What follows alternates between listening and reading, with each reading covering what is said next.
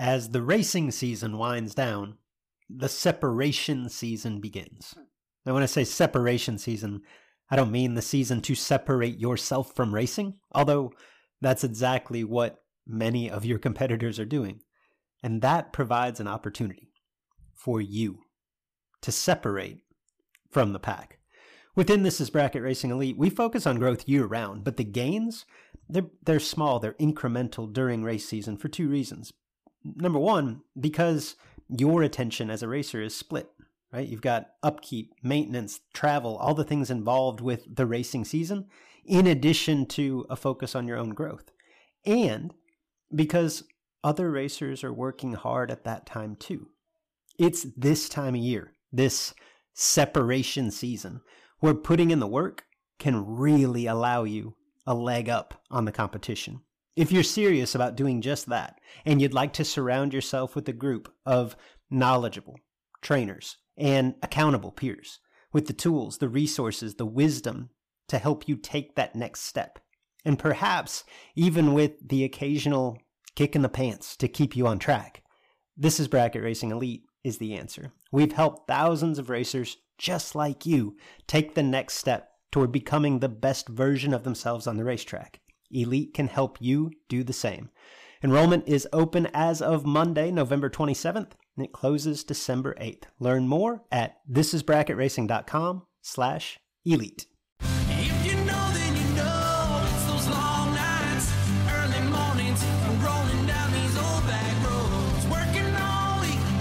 Hello, everyone, and welcome to the Sportsman Drag Racing Podcast with Luke and Jed. I'm Big Jed Jared Pennington. He's Cool Hand Luke Bogacki. If you're a regular listener, thank you for your patronage. If you're new, you'll probably catch on soon enough. Our goal is to shed some light on the events, news, and issues in sportsman drag racing and the stars within it. Welcome back or welcome to the Sportsman Drag Racing Podcast, where we sometimes discuss U.S. Olympic athletes, adult film stars, and sportsman drag racing. I am joined, as always, by my co host, Big Jed Jared Pennington. Big Jed, what is new in Alabama? Uh, not a whole lot. You know, we're actually starting to loosen things up around here and get ready for the racing season. Um, you know, we're working on race cars and motivation's kicking in. So, trying to get ready for the season to get started here in you know, six weeks or so. So um, about probably two months behind on where I should be on that. so uh, that's that's causing a little bit more work than I want right now. But it's nobody's fault but my own. Nobody to blame but me, as the song says. What is the target event to kick things off for 2023? That's a great question. Uh, we'll we'll begin uh, hopefully with a little bit of testing in late February, and our first event could be, as crazy as it sounds to make this your first event of the year, the Footbrake 150 at Gulfport.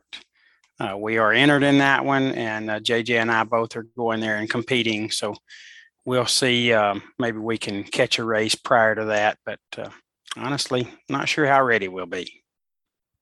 Well, if if it's any consolation, I don't care where you go, February, March. I think that's half the field, maybe more. yeah, just struggling yeah, to get. You might there, be right. right. You might be right, but unfortunately, the the better racers are prepared. They always get prepared, and that's that's going to be trouble for me because the better racers are the ones I need to not be prepared. Is that really the case, or are the better racers just more comfortable coming in unprepared? Uh, that's a wonderful question. I wish I knew the answer to that because I'm not one of the better racers, so I'm not real sure how they think. but the more gooder racers are hard to beat. I do know that. Either way. More gooder. Speaking of more gooder, we do want to give a warm welcome to those of you watching live on Facebook. I think we're we've done this enough now to say that this will be a recurring thing Tuesday nights, six o'clock Central Time. It's it seems to be sticking. So uh, obviously, the I think the majority of you are probably accessing this as the podcast, dropping every Friday, just like you're used to. But uh, if you want to to jump in, join us live. We we get a little bit of interaction going on. Some some at times you can dictate what is actually uh, going on on the show, and we have a little bit of fun together. So join us on the Sportsman Drag Racing uh, Facebook page. On Tuesday nights at 6 Central. We've got a great show on tap today, Big Jed. Um, I think there's a chance I'm not sure it's a certainty yet, but we can discuss. I think there's a chance that NHRA Superstock Racing is about to get really sloppy. That's going to be fun to watch. Uh, a few changes in the NHRA points program. We'll discuss the the fall fling as they begin to to further fill out their 48 car all star field and um, take a, a, kind of a broad lens look at big buck bracket racing in 2023. All that on tap, Big Jed. But first, BJ North.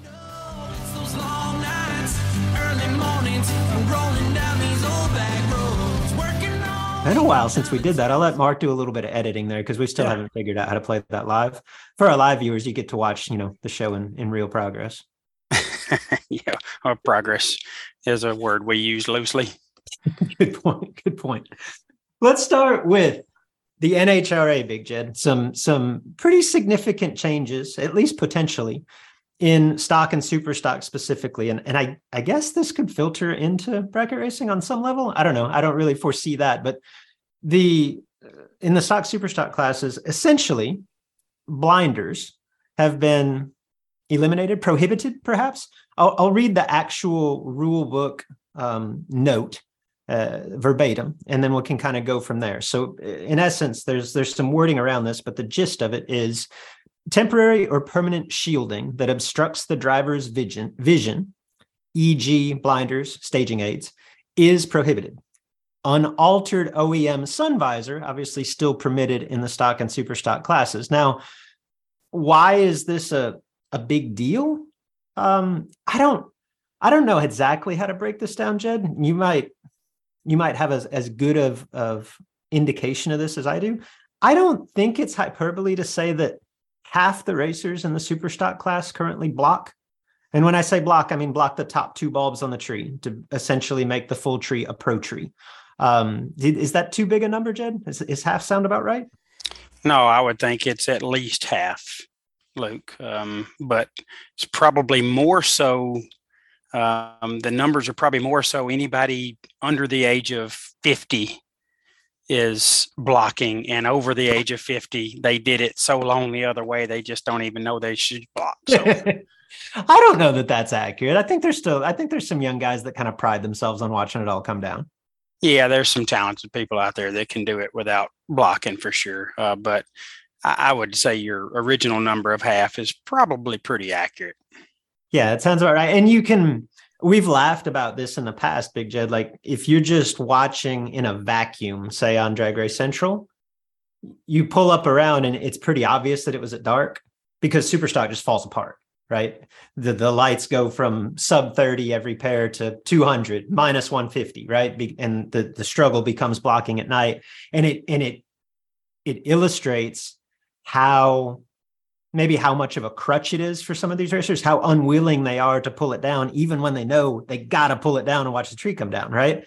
It, uh, predominantly, yes. NHRA competition is held during the day, which makes blocking uh, a reasonable option. Now, apparently, uh, this is going to be prohibited.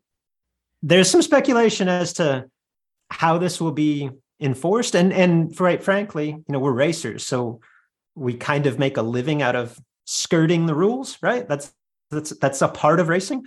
Are there ways around this? Perhaps um, racers can be pretty creative, but it does feel, at least initially, Big Jed, like NHRA is taking a, a proactive stance to preventing blocking. Like I think the first thought from most of us when we saw the initial ruling is, okay, well, you can't hang anything in front of you. You can't hang anything off the roll bar or, or, or windshield, but they can't stop you from from blocking off your helmet, right?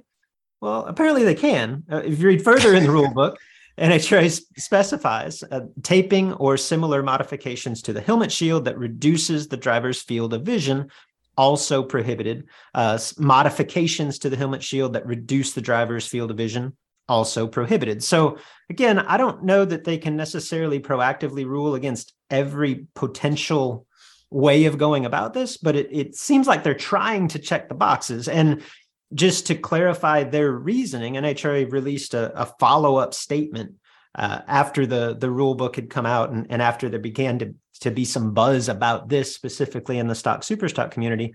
And that um, clarification reads that quote the purpose of the rule change was due to incidents that have occurred in the pits to reduce these incidents and concerns we were asked to prohibit the use of blinders in classes where we have experienced incidents in the pits due to the use of blinders discovery of blinders slash staging aids could cause for disqualification of run, regardless of whether infraction occurs during qualifying or eliminations, obviously with the caveat at the sole and absolute discretion of NHRA. So Big Jed, it, it the the talk is pretty strong. They're, they are cracking down on this, and and I guess with due reason. You know, I mean, you don't want everything typed up where you can't see driving through the pits. Um, and, and, the easiest way for them to police that is to I guess say there's no blinders whatsoever. Um, I guess thoughts on the rule in general. Can it be enforced? Will it be enforced? Uh, first thought on the rule is I hate it. Um, I'm a I'm a blocker. I've, I've had every type of blinder and blocker and everything that you know clips on the roll cage, suction cups to the window. Um, you know, I back in the day I would hold up whatever by hand that I could to block the other side way back 15 plus years ago. I mean, I even used a uh, an atlas, a road atlas, one time. That's that's all I had in the car I was driving. I was like, "Crap, I forgot my blinder." But there's a road atlas. Let me get that. I've used a logbook. Yeah. yeah. So uh, I am I'm a big uh, fan of being able to to do whatever it takes to block the other side of the tree yeah, and I, I guess it's worth clarifying. Like you're not blocking in the typical super stock sense, in that exactly. you're not blocking the yeah. top two. You're just blocking the other side of the tree. Right. So for for the for the people that aren't educated in the world of blocking, basically when you have the aid of a trans brake button, you block the top two bulbs because you can chip it up to the point where you can let the third come on as a surprise and leave and hit the tree if you're foot braking, that is not an option. Blocking the top two, you got to be one of the quickest reactors on earth to, to do that foot braking. I'm sure there are people out there that can do it, but typically the foot brakers are going to block completely block the other side of the tree and and watch their tree only come down and and get the two bulb warning um, so trans brakers i.e super stock racers are going to block two uh, stock. Those people are are still swapping feet, so to speak. So most of them are going to want to see their full side, but there might be some of them out there that can leave off of the third, um, you know, after blocking the top two. But nonetheless, I've been a guy that foot braked, obviously, so I blocked the complete other side. And just a big fan of it. Big fan of of the method. Big fan of the the consistency that it creates. Uh, I do it in time trials, I do it in eliminations, and every time my tree falls, it looks exactly the same, whether it's, you know, whether I'm getting a three second head start or I got a three second uh, wait. So I just, I like that and I like the ability to do it. Um, I understand that it can get out of control. I have seen it out of control with permanent blocks blocking on the windshield for both lanes. Some people just leave up everything for for either lane, get in the right or the left, and, and their blocking aid is is still in place. And I can see how, to me, going down the track, I've always liked mine removable from my view once I take off. Uh, going down the track, I could see where it could hinder some of your your view to what's happening on the racetrack and could block something that happens in front of you that's you know important for you to know but you know i would much rather see this rule really attack what is really a problem as opposed to just paint a broad brush over every blocking aid available and say we're just going to eliminate every bit of it you can have a you can have a sun visor that came in your car and maybe your roll cage is set up where you can tuck behind it. There's, I mean, guys are going to figure something out. You know, they they might wear some goofy glasses in the car. You know, there somebody's going to try something. But I think this is going to cause people to try to reinvent the wheel and maybe create a more dangerous situation than what they are trying to eliminate here. So, just not a fan of it at all, Luke. Um, uh, can it be policed? Absolutely. You know, without tech in its traditional form at all of these races, you know, you you might catch it two or three rounds in, and now you've had two people eliminated, two or three people eliminated, whatever, and there's going to be points implications. So I think they're creating a bigger problem for themselves than they currently have with it in its in its form today or as of a couple of days ago. I largely agree with you in terms of this is going to be this sounds cut and dry like it should be easy to police. It's not going to be. There there's there's going to be ways around this. It's it's going to get very very gray.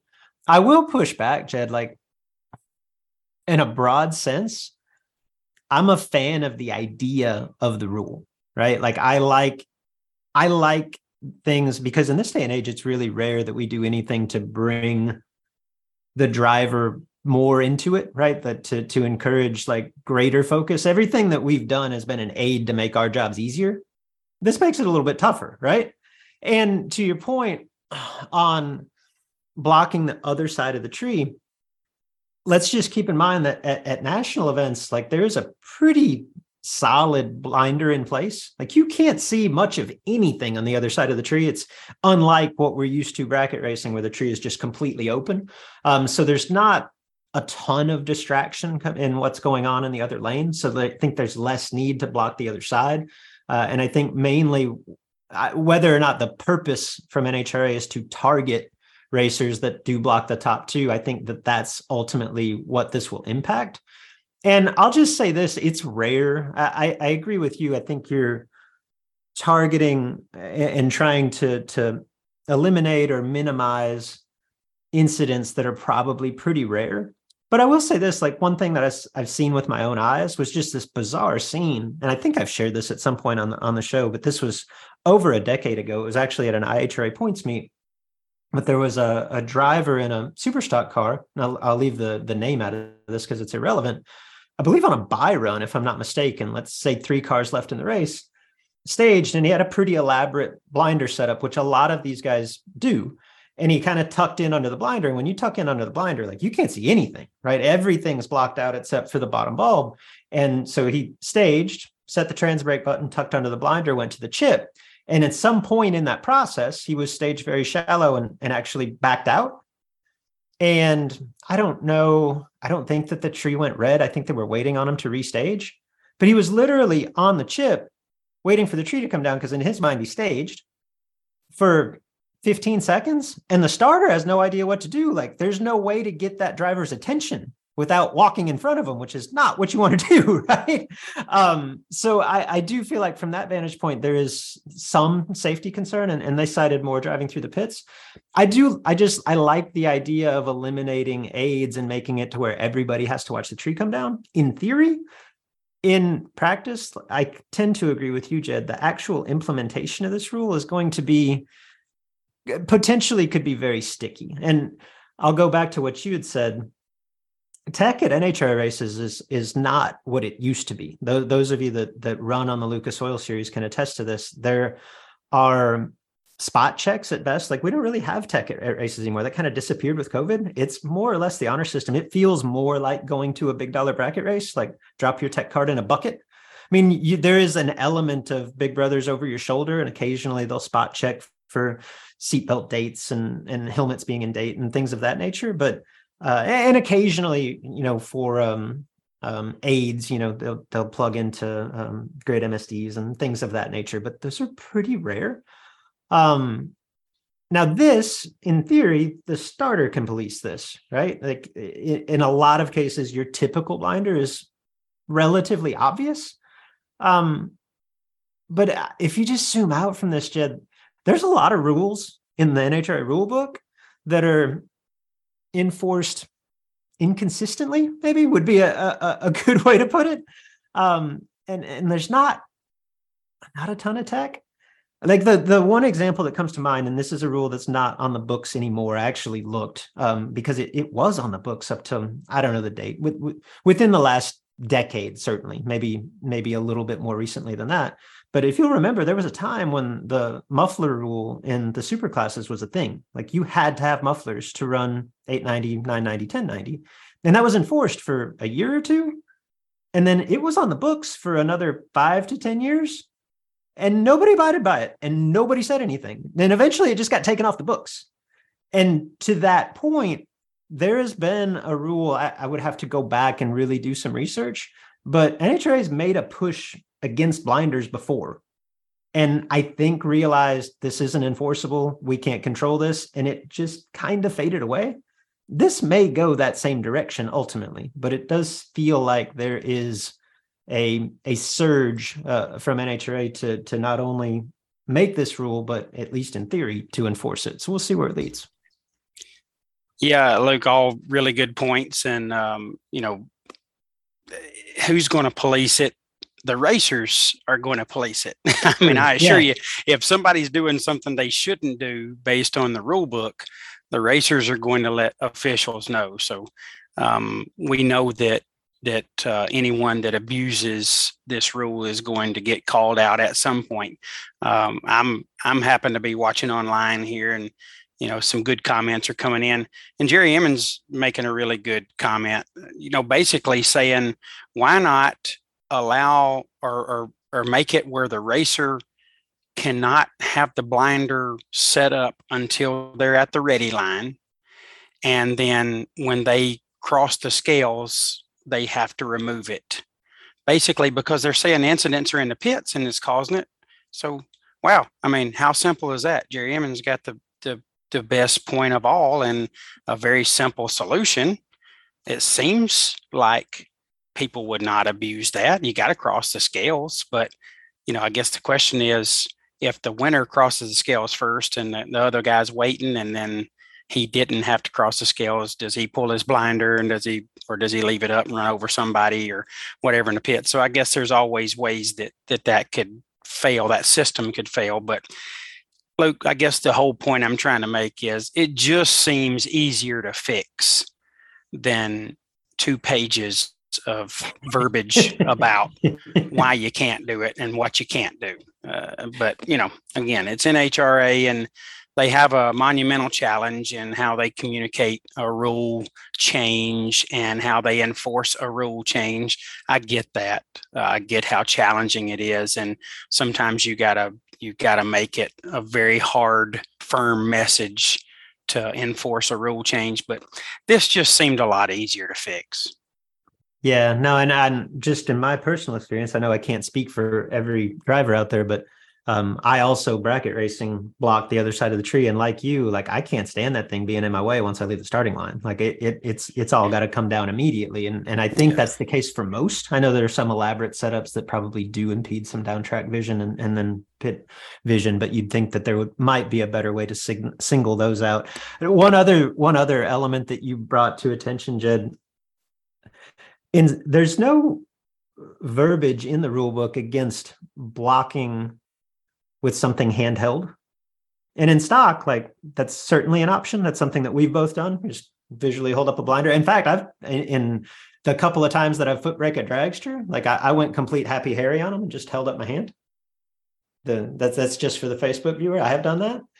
I don't think they they. I mean, it, if if you have to wear arm restraints, like if you can't, that's as far as you can reach. Like they can't stop you from holding your hand up, right? It would be interesting to see someone try that in Superstock because I don't know about you, Big Jed. Like when I've got to let go of a button, the, the, whole no hands on a steering wheel thing, that that trips me out a little bit. Much less in a Superstocker where you're going to do a wheelie. But you know, I don't think they could stop you from doing that. Is no, it more is it more dangerous, Big Jed, to leave the starting line in my wheel standing Superstock car with no hands on the wheel, or to have a blinder in my way? That is the question. Well, if the if the front tires are in the air, your hands on the wheel are irrelevant at that point. It just anyway. feels they, like it really don't matter until it lands. it just it feels like you're doing something, right? But that's uh, you know it's it's interesting. You talk about holding something up. Um, obviously, there was a time in my life when I felt like one of the better foot breaker racers in the country, and my my partner in Coburg Racing Promotion, Steve Stites, our first interaction with one another was an email that he sent me in maybe 2003 and the email basically said hey some people have said that that you're cheating and you're you know using a trans brake or whatever he said. Yeah the photo and, cell and, the blinder and, yeah i'd really like to know like what do you what how you respond to that. And uh, what was happening was i was holding it up and i was i didn't give it the i didn't throw it i actually would switch hands with it grab the wheel and lay it in the you know lay it in the passenger seat because i've always had a passenger seat and whatever i'm racing. So the racers would see me leave and then my hand would move rather quickly and they thought well, i don't know what he's doing but he's using some kind of illegal device. But that wasn't the case whatsoever. So you i've done cheating, it every way you can do it and i'm a fan of it you cheating sob son of a gun there was there was one comment we'll move on i i got i went down the rabbit hole of reading one of the the social media threads on this and, and all of the the racer responses to it and um, the one argument that I saw that is completely nonsensical, but I had to address. There was someone that made the argument of going, "Well, that's just what we need. Like we get." We have a hard enough time bringing fresh blood into the the class racing scene anyway. Let's just eliminate all bracket racers from it because bracket racers come in and want to block the top two. Jed, do you know any bracket racers that block the top two bolts? Zero. You know why Zero. that is, Big Jed? because what time of day does bracket racing usually happen? Yes, midnight. Nighttime. And blocking at night is is an issue, right? So to to to that knucklehead with who has obviously never spent much of any time bracket racing, the the inability to block is not what keeps racers out of stock and bracket everyday grassroots bracket racers that's not what keeps us out of stock and super stock what keeps the the grassroots bracket racer out of stock and super stock big jed uh, how much money they're paying or not money, duh, right? Uh, and and what it cost, obviously. I mean, you know, I, I, guess risk versus reward is is a better way to put it. All right. One other notable um, change from NHRA, and, and I don't, I've seen some buzz around this. I don't think this is going to be a significant factor, but for the first time in probably two decades, NHRA has adopted for the, the Lucas Oil sportsman classes um, an, an ability or an option to waive points earning events, to, to compete in an event without it counting towards your points total. And they're very, very um, structured as to how you can go about this. You basically have to make the decision that you are not going to earn points at this event prior to any car going down the racetrack in qualifying, right? So it, it's got to be like the instant that you roll through the gate that you make this determination. Um, this was actually implemented uh, and I guess a trial basis, Jed, in alcohol categories last year. And I could be mistaken, but I believe that Doug Gordon, our, our ultimately our alcohol funny car world champion, took advantage, if you will, or actually utilized this. Um, if you remember, Doug had a, a nasty crash in Brainerd last year, built a whole new car from the ground up. And if I'm not mistaken, the first race or two that he attended, he waived just to kind of use them as as testing and then once he got comfortable with the combination, began earning points again and ultimately won the championship. That now, obviously, that trial went well. It's been adopted in every NHRA sportsman category. Um, what does that mean? I think we can be fairly brief here, Jed. I don't think it means much uh, of anything. It means that I could attend an event. And again, before anyone goes down the track, I can decide, hey, I don't, I, am going to race here, but I'm not going to earn points here.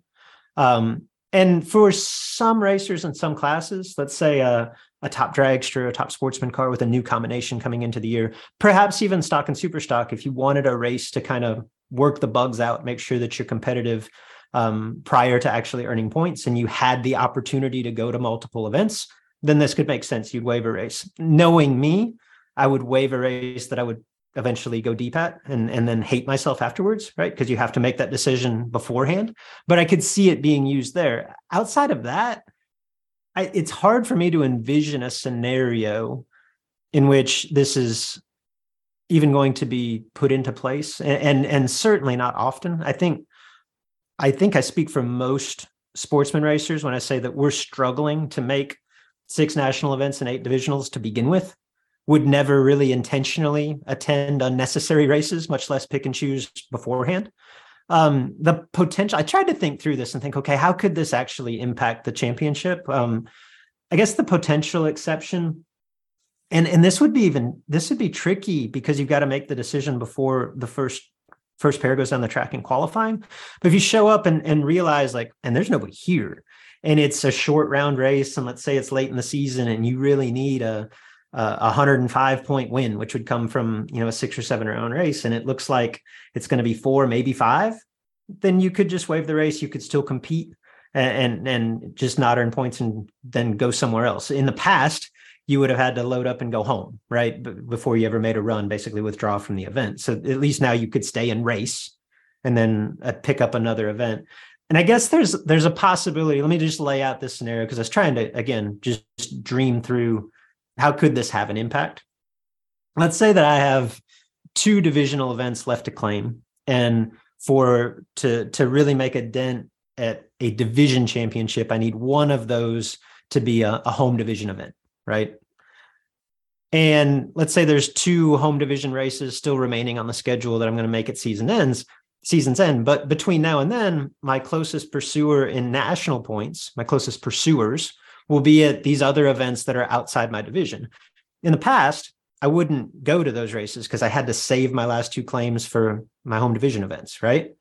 Now, in theory, I could go to those races, waive the race, and just headhunt. Like I could just chase around the the two competitors that are chasing me, and nothing really. Uh, there's there's more to gain and very very little to lose on my end. And then I come back and at my home division races actually claim the points for me in theory, I don't know that I I like that, right? I can I can go and impede someone's ability to catch me and, and not really have any stake in the game. But if I step back just a little bit, that's really no different from the current structure. As it is now, I could go make my full allotment of races early and then go chase everybody all across the country and try to keep them from winning later. So it just kind of flip flops the scenario. Like, again, I just, this is interesting talk but I don't know that it really impacts anything, at least in the core sportsman categories that we typically talk about.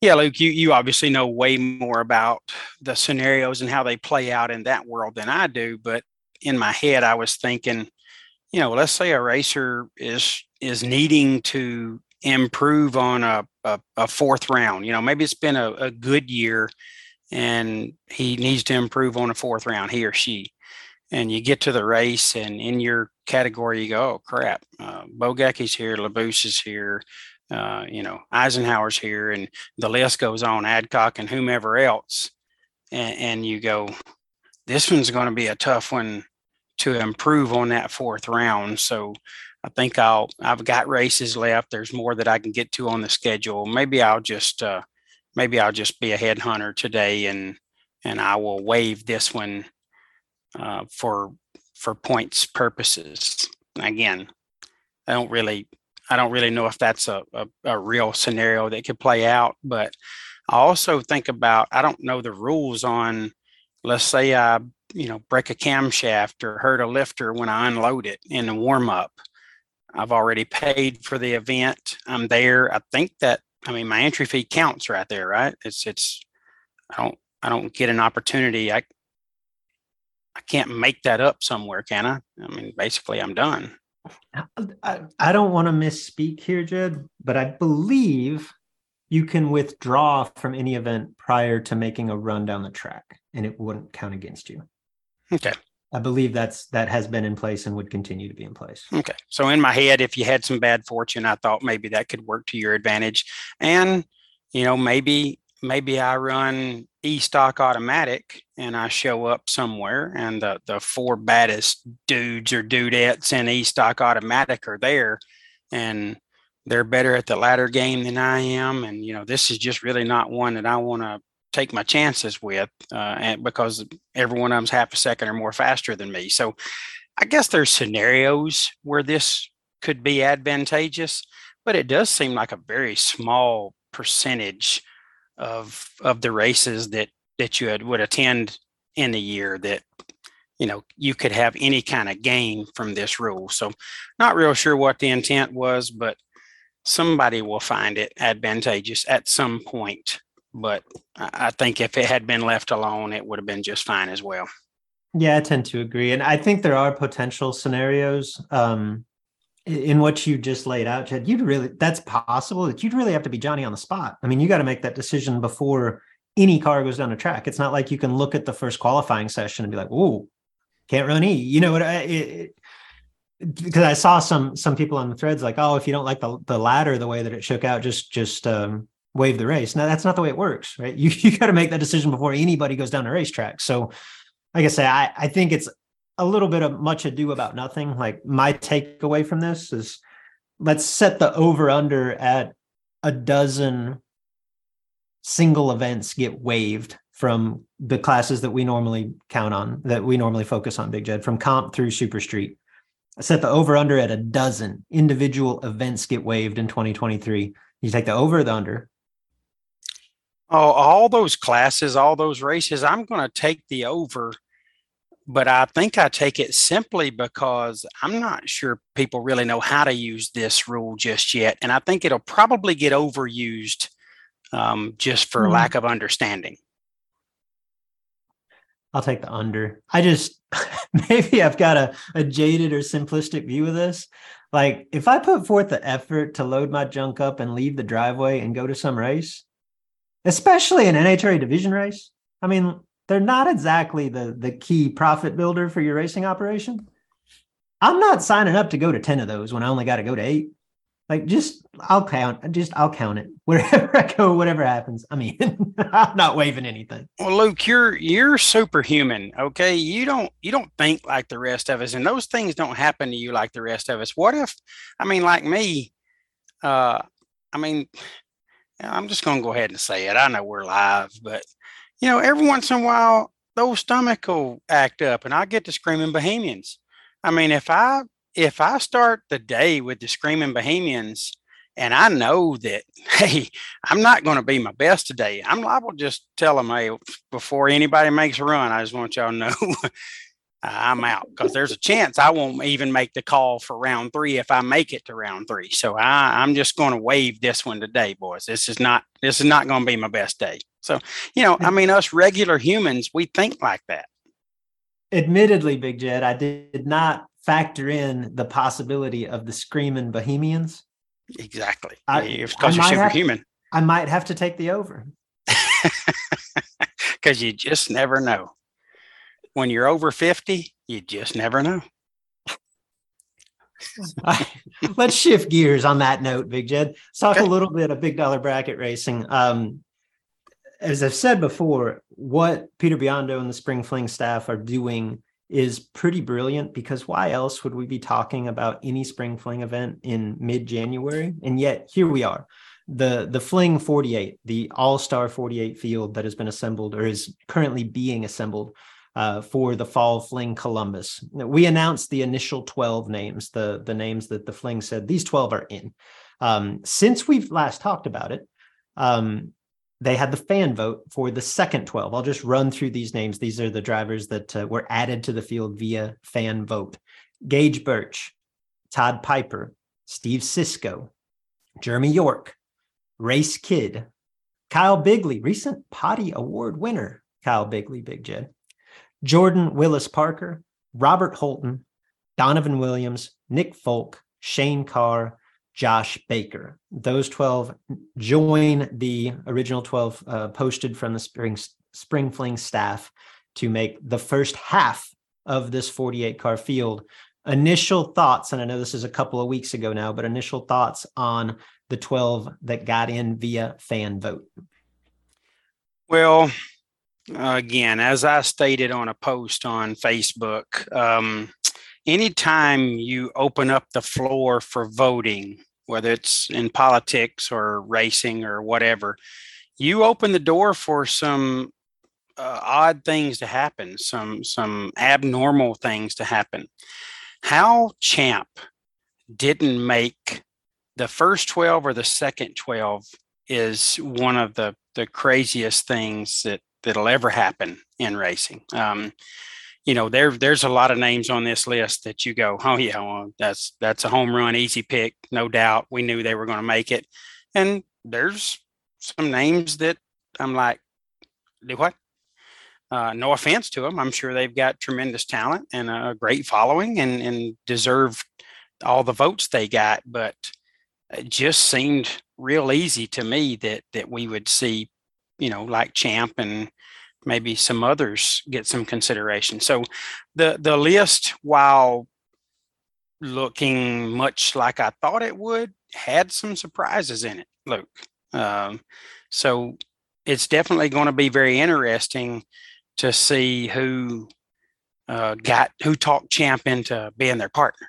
Um, so congratulations to that racer, whomever that is, and certainly, you know, I'm I'm enjoying uh, the the chatter online about you know people saying, uh, you know, you got 75 email addresses and all of them submitted a vote and it's cheating and I think Peter and, and his group went through a lot of a uh, lot of trouble to make sure that didn't happen. We didn't get that that spam vote. So uh, I think it was all legit how people some people got in and you know, are you saying of, that are you saying that Gage Birch had bots?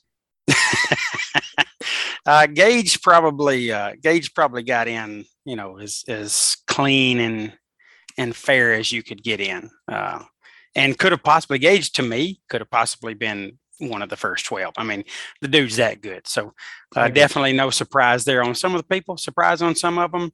But, you know, at the end of the day, it's super interesting to me and I'm I'm really enjoying watching it all come together and and as we'll talk about in a little bit watching the watching the teams be announced because some of them like wow okay that's cool uh, and it's going to be a, a tough team so that's uh, that's kind of my take on it, Luke. It's it's not. I don't I don't have any um, any uh, shocking thoughts or anything like that, but I was a little surprised.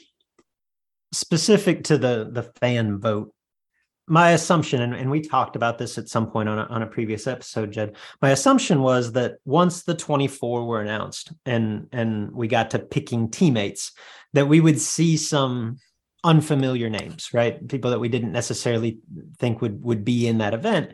Capable names, certainly, deserving probably on some level, but more unfamiliar, you know, local standouts or, or, buddies that may not have had the the resume or the national notoriety to to earn a nomination, but that have the skills to win. I thought we'd see that when we got to picking individual teammates. I didn't really think we'd get much of that in the fan vote. And perhaps to your earlier point, Jed, I should have, right? And certainly, I, I think it's fair to say that we did. And that's not to say, don't misconstrue what I'm saying. That's not to say that names like, uh, let's say, Todd Piper or Jordan Willis Parker or Robert Holton aren't capable or or don't belong in this event aren't deserving. Like one of them may very well win. They can very they can do that. They're all capable of that. Um but if we're basing this like these 24 on strictly achievement right? Resume well if you compare what those drivers were basically any driver on this list to what champs put together stephen mccrory like it's not close right everybody that that made this race has won at a high level certainly, right? And are capable of doing it again. Like Champs won at the highest levels repeatedly. And it's not just him. Like I, am sure we could dig a little. He's the most obvious name that you just can't believe is not on this list. But there are plenty of other, you know, deserving racers that could probably be on here. But again, that doesn't mean that eh, whoever's in this race is super capable of winning. And I think ultimately that adds intrigue around um, but it's just interesting to see like the fan vote and what goes into that. Now, the interesting part here is now I think this is the funnest part of it all. Like those 24, they're all picking teammates. And some of this has been released. And we could just go through what's what's already been announced, right? They're working their way through the original 12. The first release was Scotty Richardson. Who'd Scotty pick? Big E, right? They're brothers again this week. They're on the team. We'll see if that lasts through September. No, I'm, I'm joking a little bit. It's cool to see those two together and and obviously a formidable team. Troy Williams Jr. picked up Lane Dickin as his teammate. He was one that uh, I think we had in our original 12 Big Jed are certainly debated on that. Uh, so certainly capable there. Uh, Corey Galitti picked up Caroline, keep things happy at home. Good pick, Corey. Good call. And obviously Caroline very capable as well. KB uh, teamed up with Doug Foley. That's going to be the Carolina connection, KB and two seater. Matt Daddis sticking with the in-state. He's he selected Chris Bear as his teammate. That's Team Ohio. So obviously I can't root for them. Jeff Sarah picked up Jeg Coughlin Jr. Uh, Jeggy is a is a good pick anywhere, and then certainly you bring the race to Columbus, and there's a little bit of home track advantage. Johnny Ezel has teamed up with Will Holloman, and then yet to be announced from that initial twelve. And I, by the time that you listen to this on Friday, these will probably all be posted. I don't believe they've been posted as of yet today, so we're waiting to see the teammate for Kyle Coltrera. We're waiting to see the teammate for Nick Hastings, Peeps Pennington, Gary Williams, and myself. I could let the cat out of the bag, but Pete told us not to tell anybody. So I, I guess I'll let him make that announcement for me. And then I, I, my assumption is that once we get through this original dozen, then all of the fan vote will pick those 12 will pick their teammates and we'll see where it goes from there. Yeah, so so very very interesting stuff. This is this is where I'm just getting more and more intrigued by the day. You know, Scotty and Edmond, what a what a team. Uh, obviously, uh, Corey and Caroline, you know, they're they're they're a team off the racetrack and a, they're going to be a team on the racetrack. Very cool. Both of them highly accomplished in their respective categories. So it's a perfect match. And on down the list, you know, and a little bit of a surprise, uh, Jeff, Sarah, and Jeggy. I, I didn't didn't really see that one coming. So what a great pick by Jeff Sarah. I think that's an incredible pick by him. Really good. And and uh, Peeps picked his partner today, Luke, and I I, I forget who it was. Um, Ray I Ray. Just, I was actually. it was Ray Ray. Yes. Oh yes, because I remember us saying so. So Peeps obviously on the door car side and going to race one of those bad Pennington Roadsters on the door car side. So that to me is very interesting because he's going to be the last racer that the door car guy wants to see because he's going to chase everything there and it's fast, it's dragster fast. So that's going to be very interesting. But to me, so far, Troy and Lane, are you kidding me?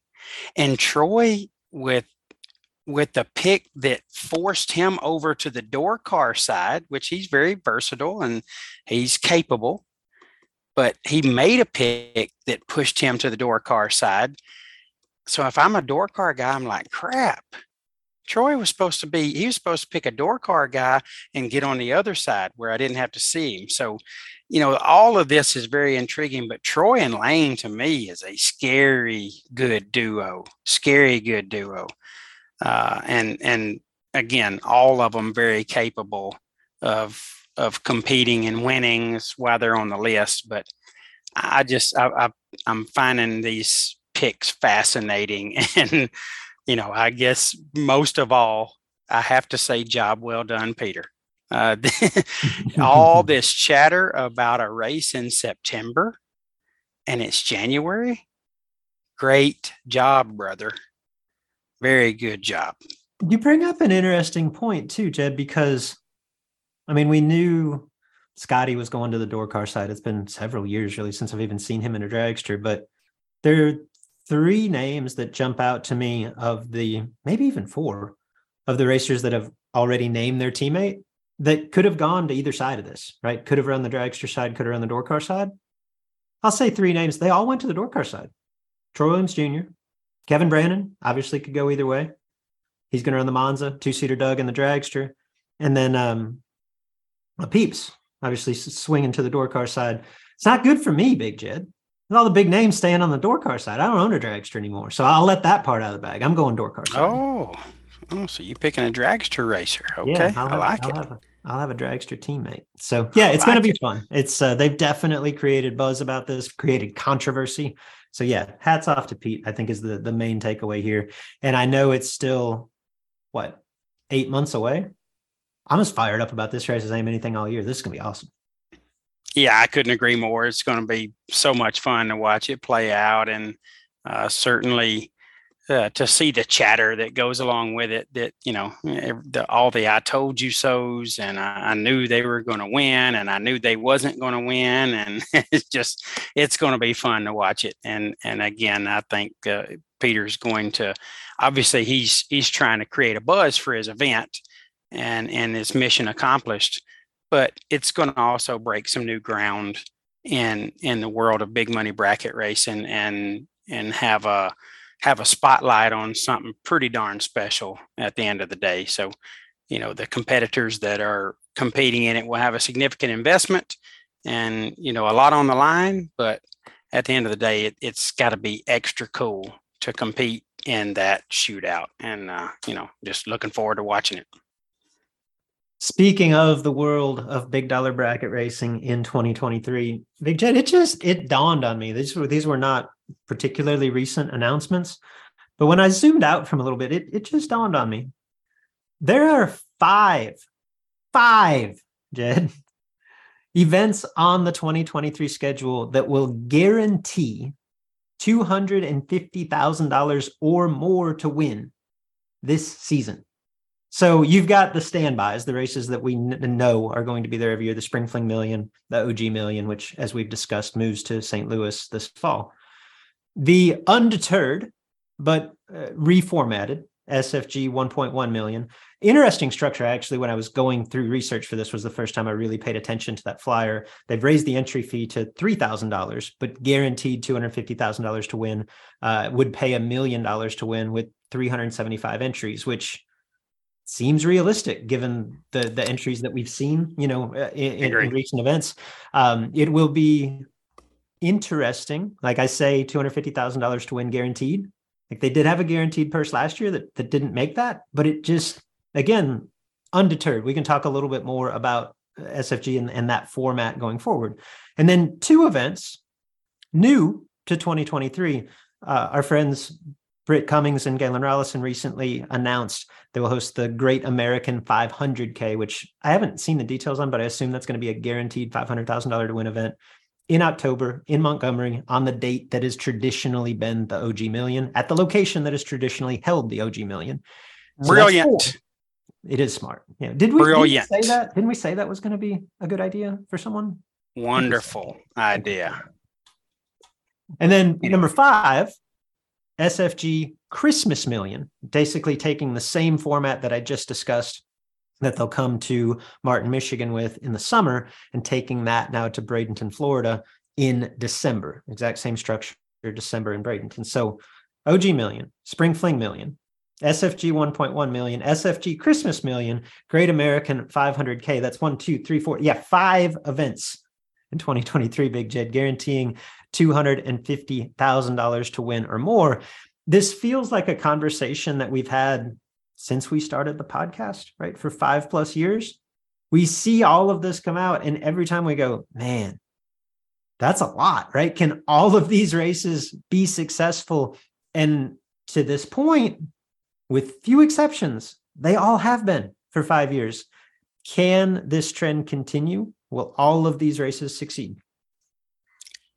Oh, Luke, the you know the the pessimist in me says there's no way. Um, but you know, I, I, I can't think like we think in the Pennington household. Uh, you know, we're a we're a single income family, and hold on, is this the Alabama Penningtons or the Skinny Penningtons? Oh, it's the Alabama ones. Yeah, the okay. Skinningtons. The Skinningtons got they're fine. No worries. They can they can do whatever they want to do when they want to do it.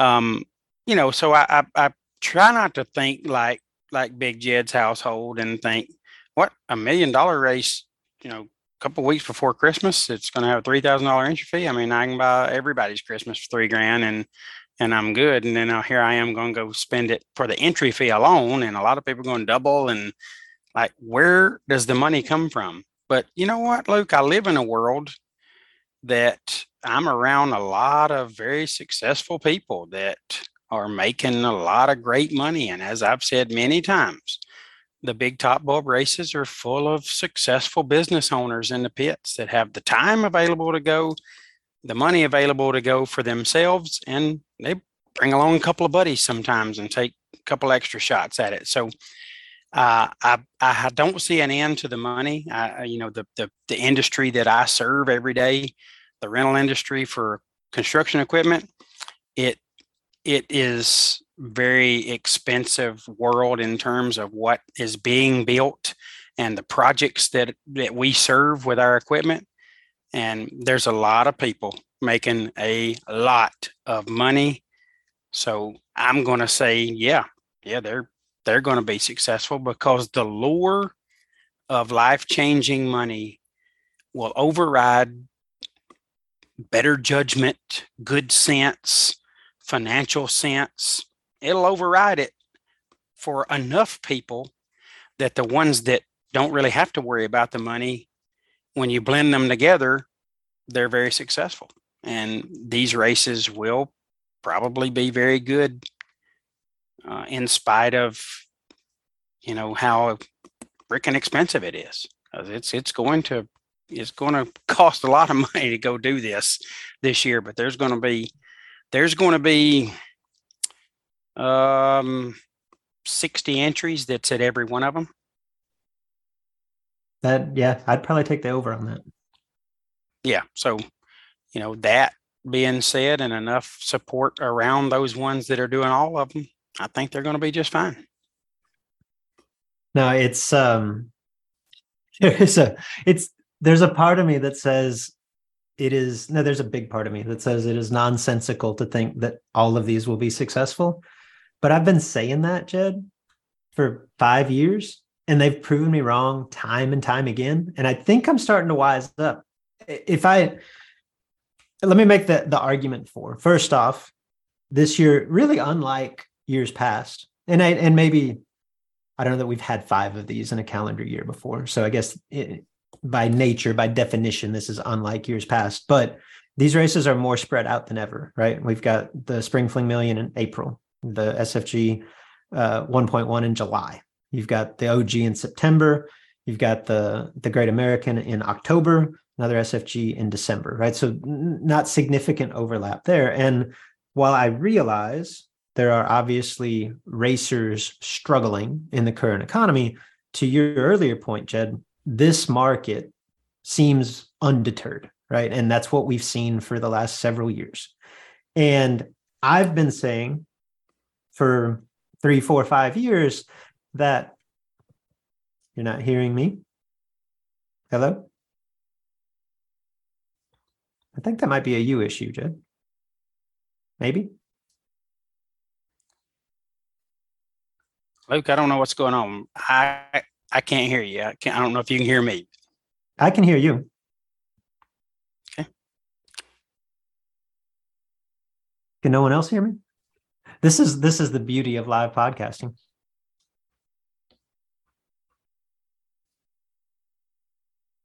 Paige or Mark, can you let me know if I'm coming through at all? Paige says she can hear both of us. Oh, okay. So it's a you issue, Jed. I don't know. all right. Well, I'll continue. And when you see my lips stop moving, you can chime in. How about that?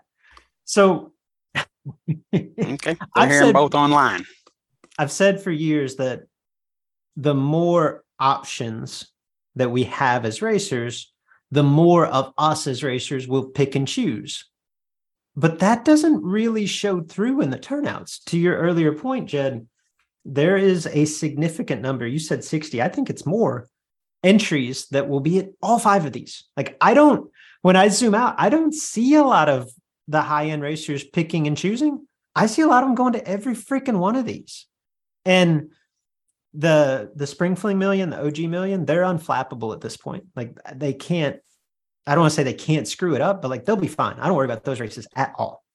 The SFG deal always feels like a question mark to me, but the SFG supporters have been super vigilant, right? Even through everything that that that that series and, and promotion team has been through. Like the people that love SFG just keep supporting it, right? And it keeps working while the the Great American um, 500K that might seem like the new kid on the block, I think it's fair to say that Britt and Galen have rightfully earned a lot of equity within this customer base. Like they pulled off a guaranteed million twice, did great.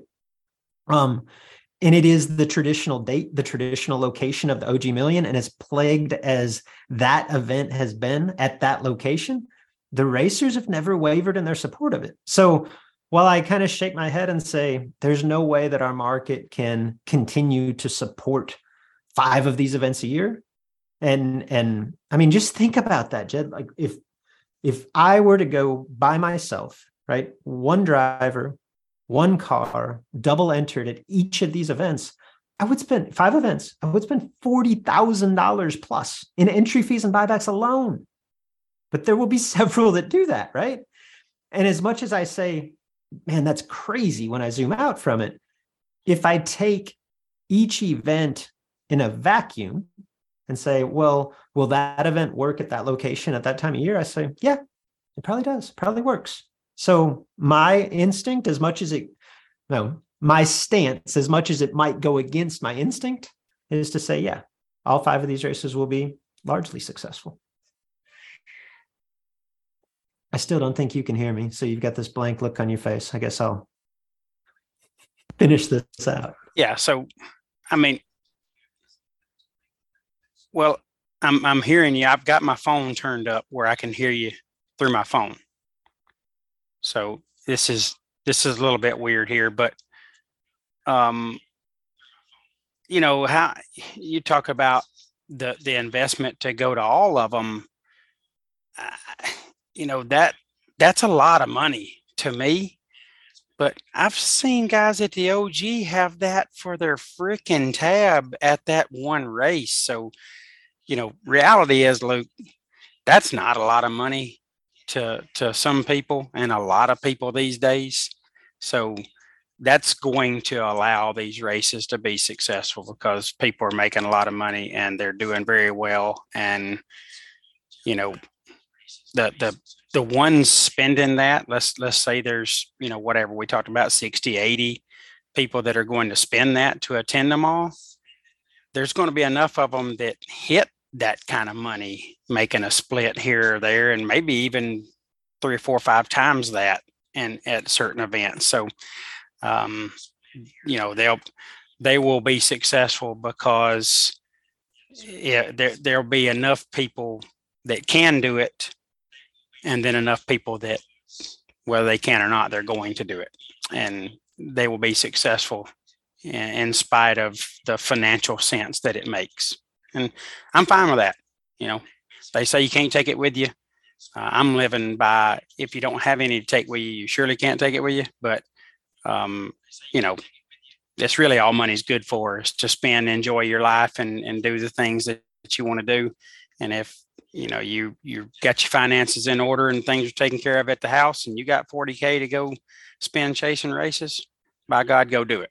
Because uh, you only live once speaking of $40000 and we'll close the show with this did i did i catch this right big jed steve collier won $40000 at a slot car race over the weekend uh, I don't think I don't know that Bo Butner put this race on. He he hosted it, and Jed, I'll, I'll let you talk because you're more connected to this world than I am. But as good as Steve Collier is behind the wheel of his S10, which we we've we've sung his praises before, he might be better at slot car racing. Like I, the little bit that I follow, he wins all the time.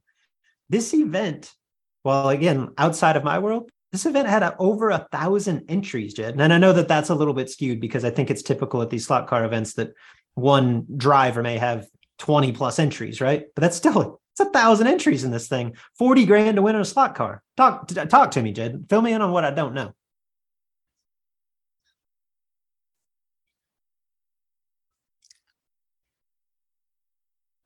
Yeah, so a thousand and four entries, by the way, is a little delay between what's really happening and then my phone. So I apologize for the silence. But um, 1004 entries, Luke, and 40K to win.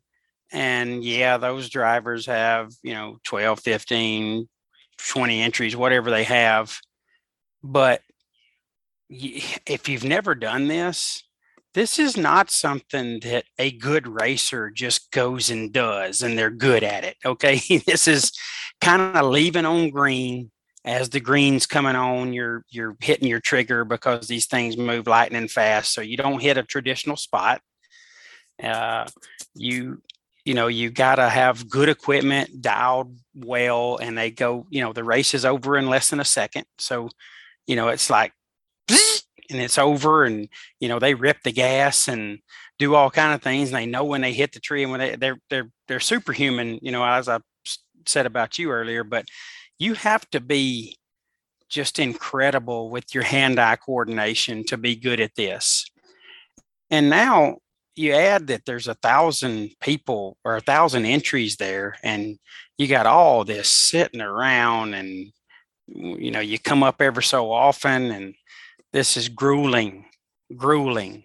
And then you know you got steve collier. This guy is fantastic on the racetrack. Talented dude. But i truly believe just from what i know about this world and there's a lot of great ones that do what he does but i truly believe he's the best there is in slot car racing you know he used to post a lot about yeah i got him at the slot car track you know it's three three hundred and twenty dollars tonight and so on and so forth.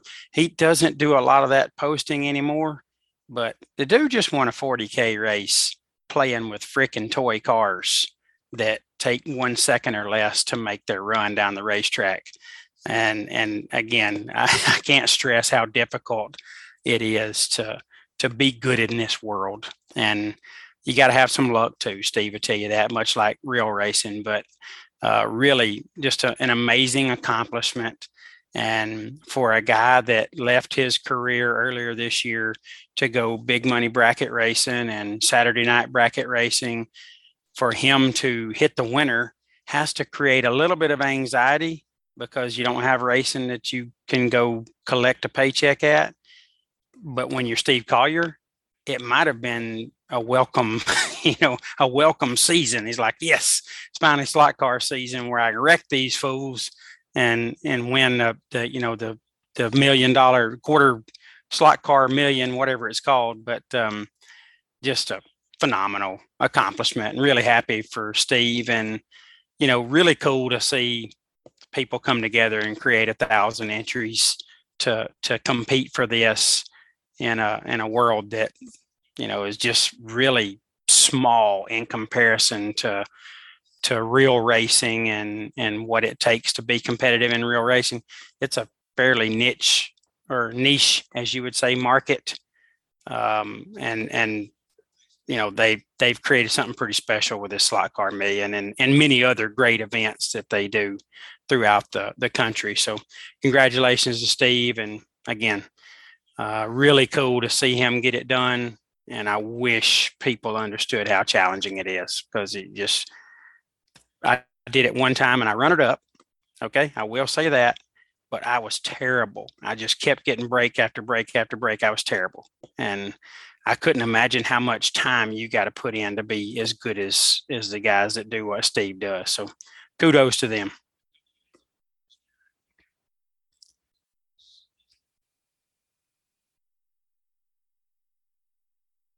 Should I go on and wrap this thing up, Luke? Okay. Man, this is really weird. Me not being able to hear you. I'm, I'm struggling, but you know we're live, so we're making it work. So appreciate everybody being patient with us. But we're done.